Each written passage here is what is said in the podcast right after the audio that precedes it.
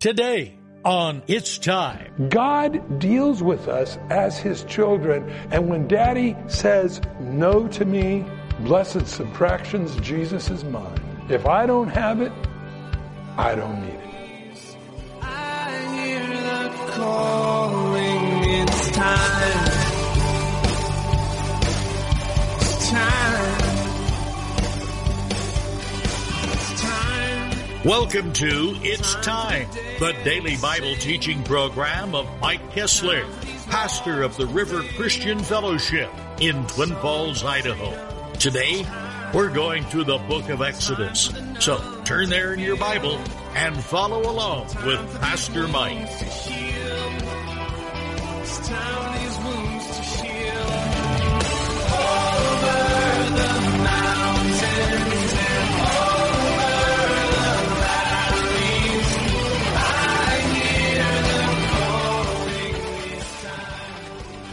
The things, as Paul says in the New Testament, I want to do are the things I don't do, and the things I don't want to do, the things I find myself doing. Even though we know it brings destruction, what's wrong with us?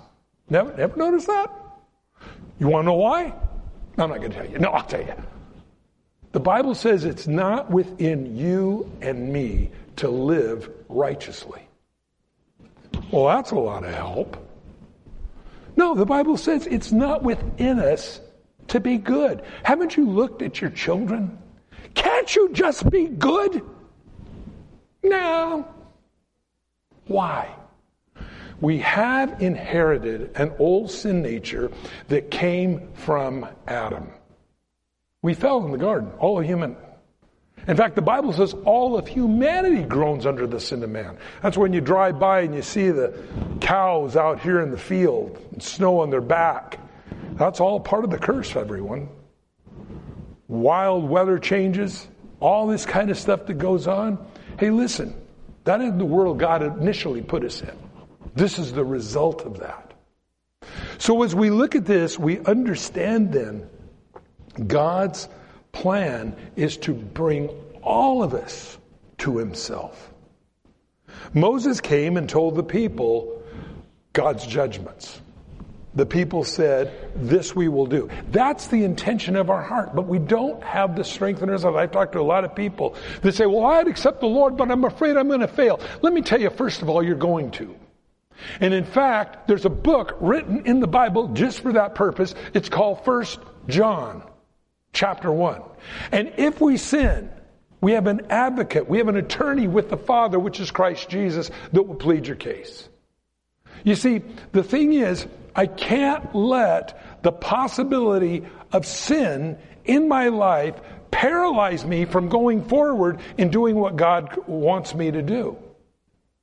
Because if you do that, you will not move forward. So don't be scared of failing.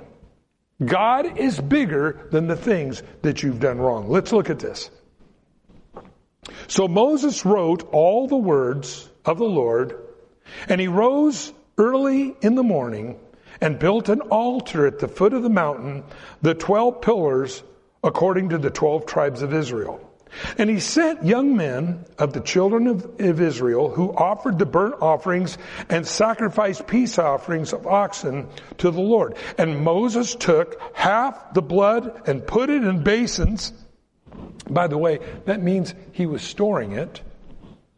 We'll talk about that in a second. And half the blood he sprinkled on the altar. And he took the book of the covenant read it in the hearing of the people, and they said, all the Lord has said, we will do and be obedient. And Moses took the blood, probably out of the basins, and sprinkled it on the people. Well, that's kind of weird. So the sacrifice goes on. He sprinkles the blood, and then he sprinkles it on the people. I don't know whether he dipped his hand in the blood and just went fling, you know, like you but you know what that does? Basically, it's saying you're blood brothers. Now you remember, uh, you know, the, the, the Indian thing where you cut your blood brother, okay, kind of thing. Uh, but there's a uniting that comes through blood, and there's a forgiveness that comes through blood. The things that were done wrong in the past, all forgiven in the blood. That's what this is talking about. And I like that because God did not make separate covenants for individuals. One covenant fits all. Have you ever talked to people and they go, well, me and God, we got our own little deal going. You know, like they got it out of a Cracker Jack box. You know, uh, me and God got our own little thing going. My big buddy upstairs. And I've talked to people like that. And I go, no, no, no, no, no, no. It's the same covenant for all of us. The sprinkling of blood. And by the way, when we, we get up to this point, Moses took the blood, sprinkled it on the people. Behold the blood of the covenant which the Lord has made with you according to these words. Now, just very quickly, you don't have to go there uh, yourself, but I'll just read it to you out of the book of Hebrews, New Testament, starting in verse 20, saying, The blood of the covenant which God has commanded you, likewise, he sprinkled the blood both the tab- on the tabernacle and the vessels of the ministry according to the law almost all things purged by blood without shedding the blood there is no remission of sin. Without the shedding of blood there's no remission of sins people say what's that about? Sin is so outrageous to god. The only way it can be forgiven is through blood. Life for life sin for sin. That's the only way you get rid of it. That's why the blood of jesus is so important because without understanding why Jesus died on the cross, doesn't really allow us to understand how bad sin really is. Now people say, well, how can that be so bad? Let me ask you something. You ever had somebody burn you really good?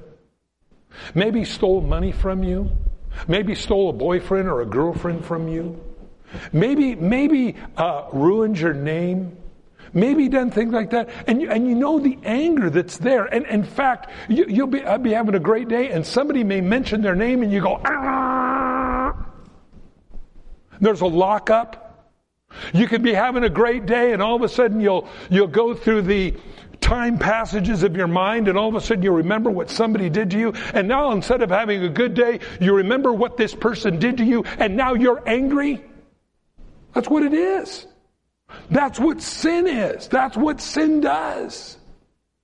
That's why it needs to be forgiven. Because if it's not forgiven, that will fester in your life and paralyze you in the days to come. In fact, it'll block out. You won't even be able, because you can be in a very good place. You can go and go to an amusement park and you might be swirling around on some teacups or something like that.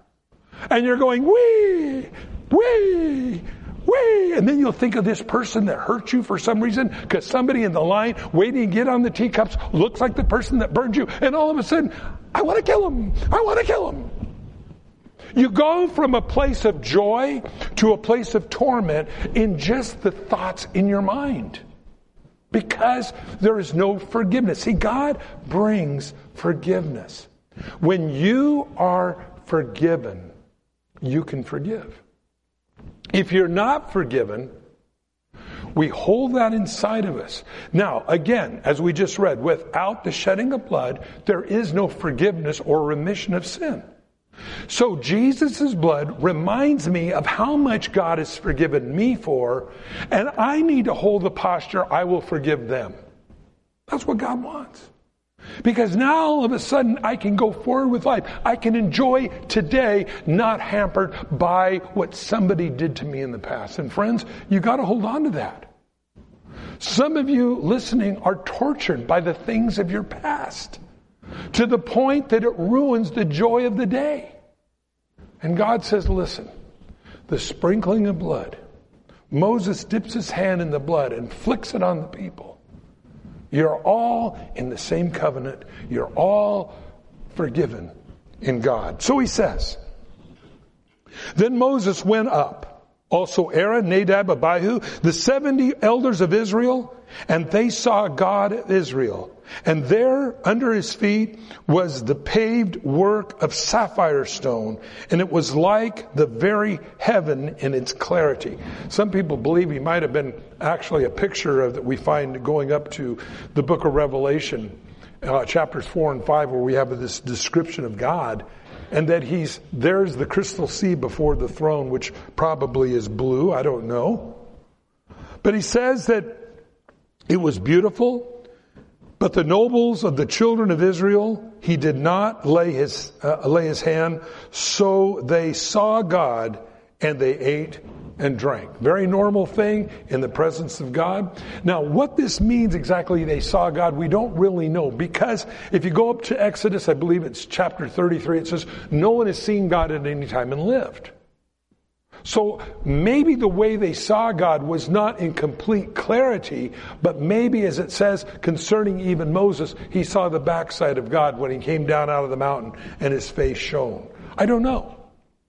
But I do know this that when we have a close encounter with a real God, we change. And that's what you need in your life. Is you need to be changed by the Spirit of God.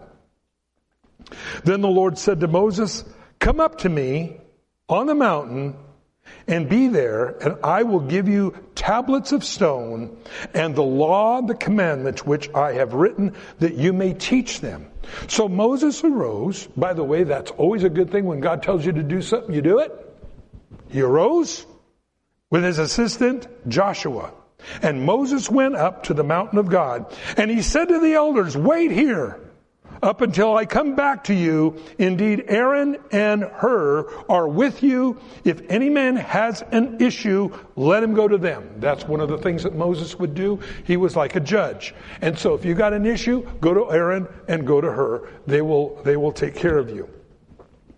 Then Moses went up to the mountain and a cloud covered the mountain. Now the glory of the Lord rested on Mount Sinai, and the cloud covered it six days, and on the seventh day he called to Moses out of the midst of the cloud. Now it's interesting.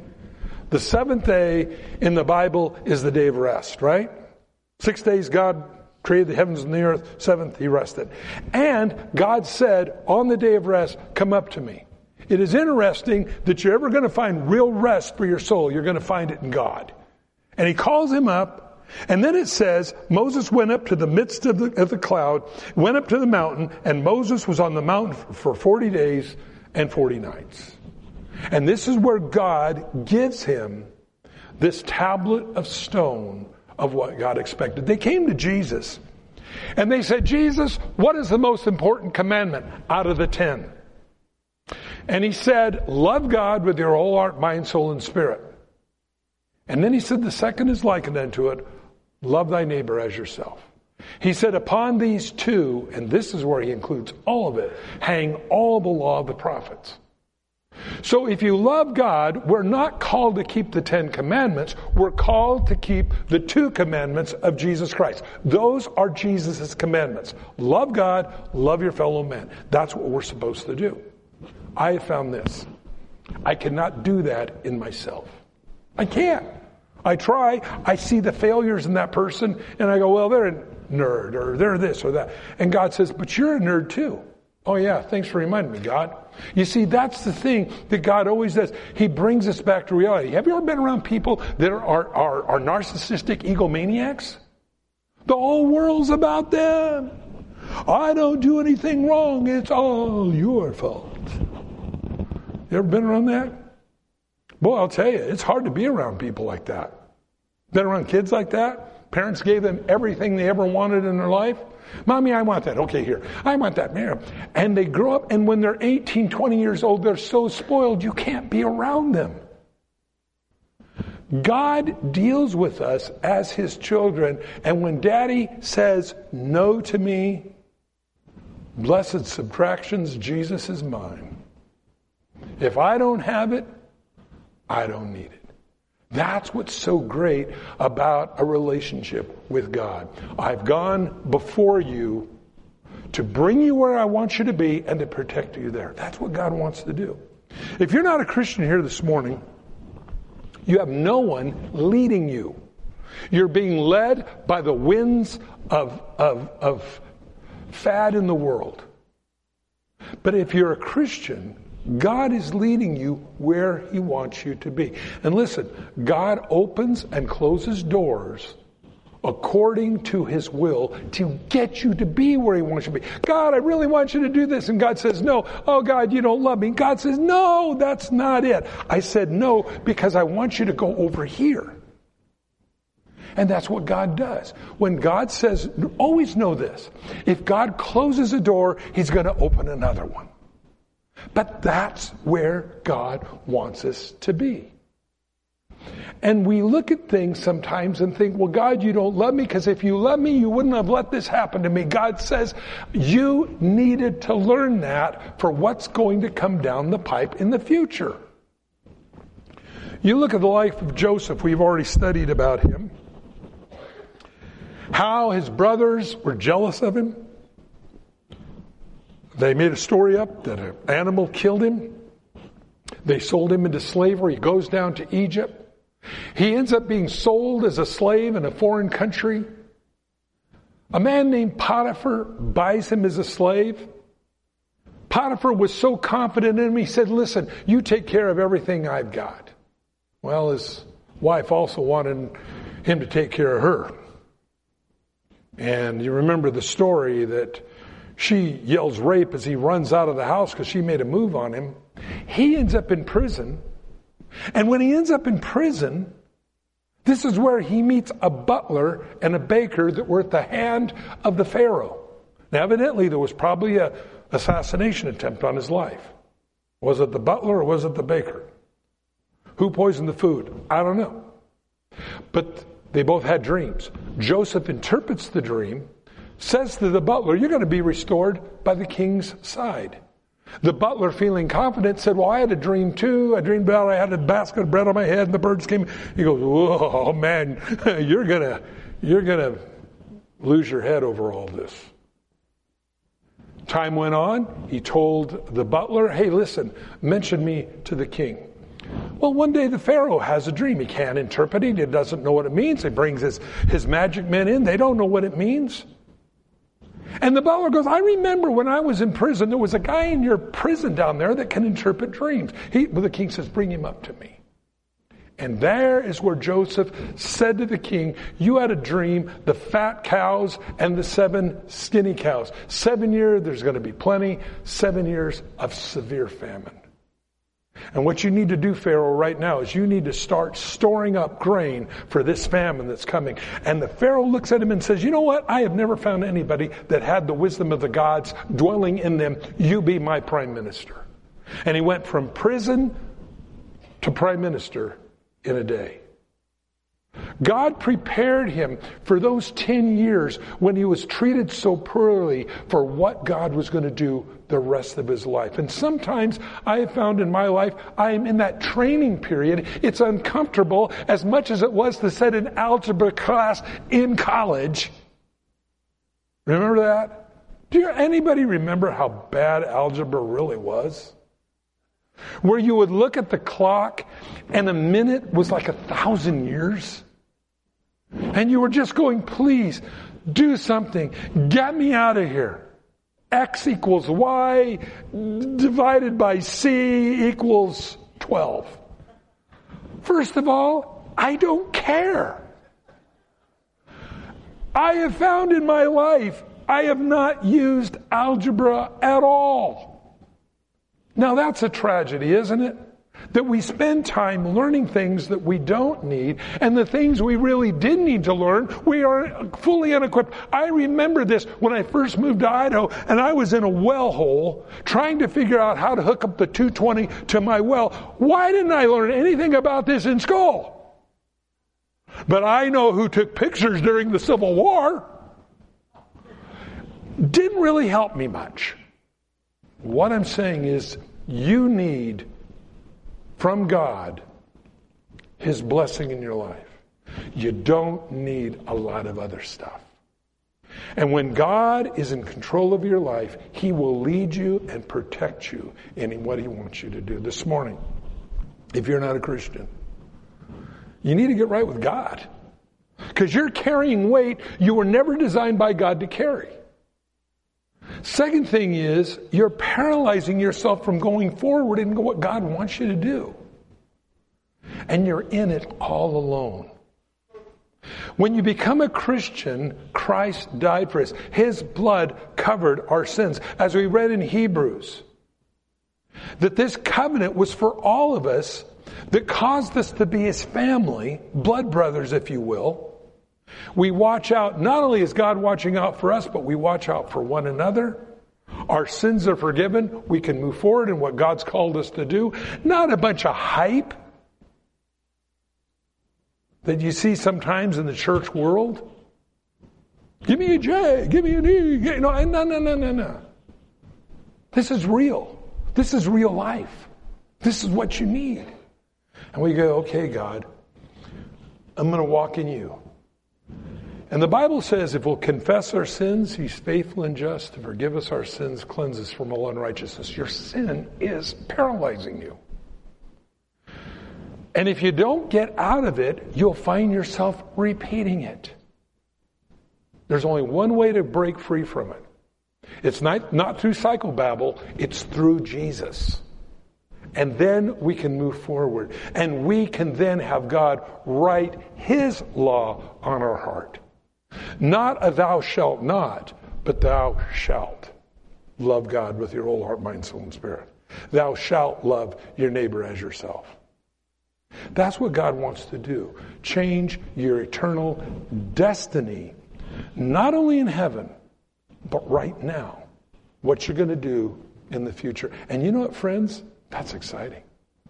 Because the thing is, you're out of your rut. For the first time, you got out of the coffin with the ends kicked out, and now you can do what God wants you to do. You're free. Let God free you today. If you're not a Christian, and you don't want another 10 years like you just had, I invite you to pray this prayer today. Mean it from your heart, and let God do something brand new in you. If you need to get right with God today, and maybe you're a Christian and you've been playing on the wrong side of the fence, and you know exactly what I mean, it's time to come home. It's time to say, okay, God, I'm going to do it your way. And God says, He will bless you. You will be blessed. That means God's favor has been returned to you. And then God, as He said to Moses, come here. Okay, I'll come, God. You see, God's calling every one of us, just like Moses, come here. And as we read earlier, so Moses arose. Back to verse 13. Moses arose. He did. When God calls you, you'll respond. God's calling all of us. We're in, listen, we're all little Moseses, if you will. God calls us. Will you respond? Will you arise and go? You say, well, I don't know if I can. Listen, God will help you. Let Him be your source of strength. If you need to pray, get right with God, let's pray right now. Let's see what God will do in your life. If you've been distant from God, pray and just say, Lord, from now on, I just want to be about your business. All this other stuff is passing away. It's all getting broken and old and sun bleached, and I'm tired of it all. I want to do what you want me to do in Jesus' name. Let's pray. Father, I come to you in Jesus' name. And I invite you to come into my life today. I'm sorry for the foolish way that I have lived. And so from this day forward, I commit my life into your hands. I ask you to make me the best I can be. I believe Jesus died on the cross for me. And his blood took away my sins. And so I believe that he rose from the dead and that you would bring that same life into my life. And so now, from this day forward, I commit my life into your hands. Fill me with your Holy Spirit. And Jesus, lead me where you want me to go. In Jesus' name, amen. Thanks for joining us on It's Time. as Pastor Mike teaches verse by verse through the Bible. If you've missed a program or would like to catch up, you can do so by getting it from the It's Time podcast in the iTunes Store or by downloading it from the It's Time website at theriverchristianfellowship.com. On behalf of Pastor Mike and the rest of us here at the River Christian Fellowship, thanks for listening and tune in next time for It's Time.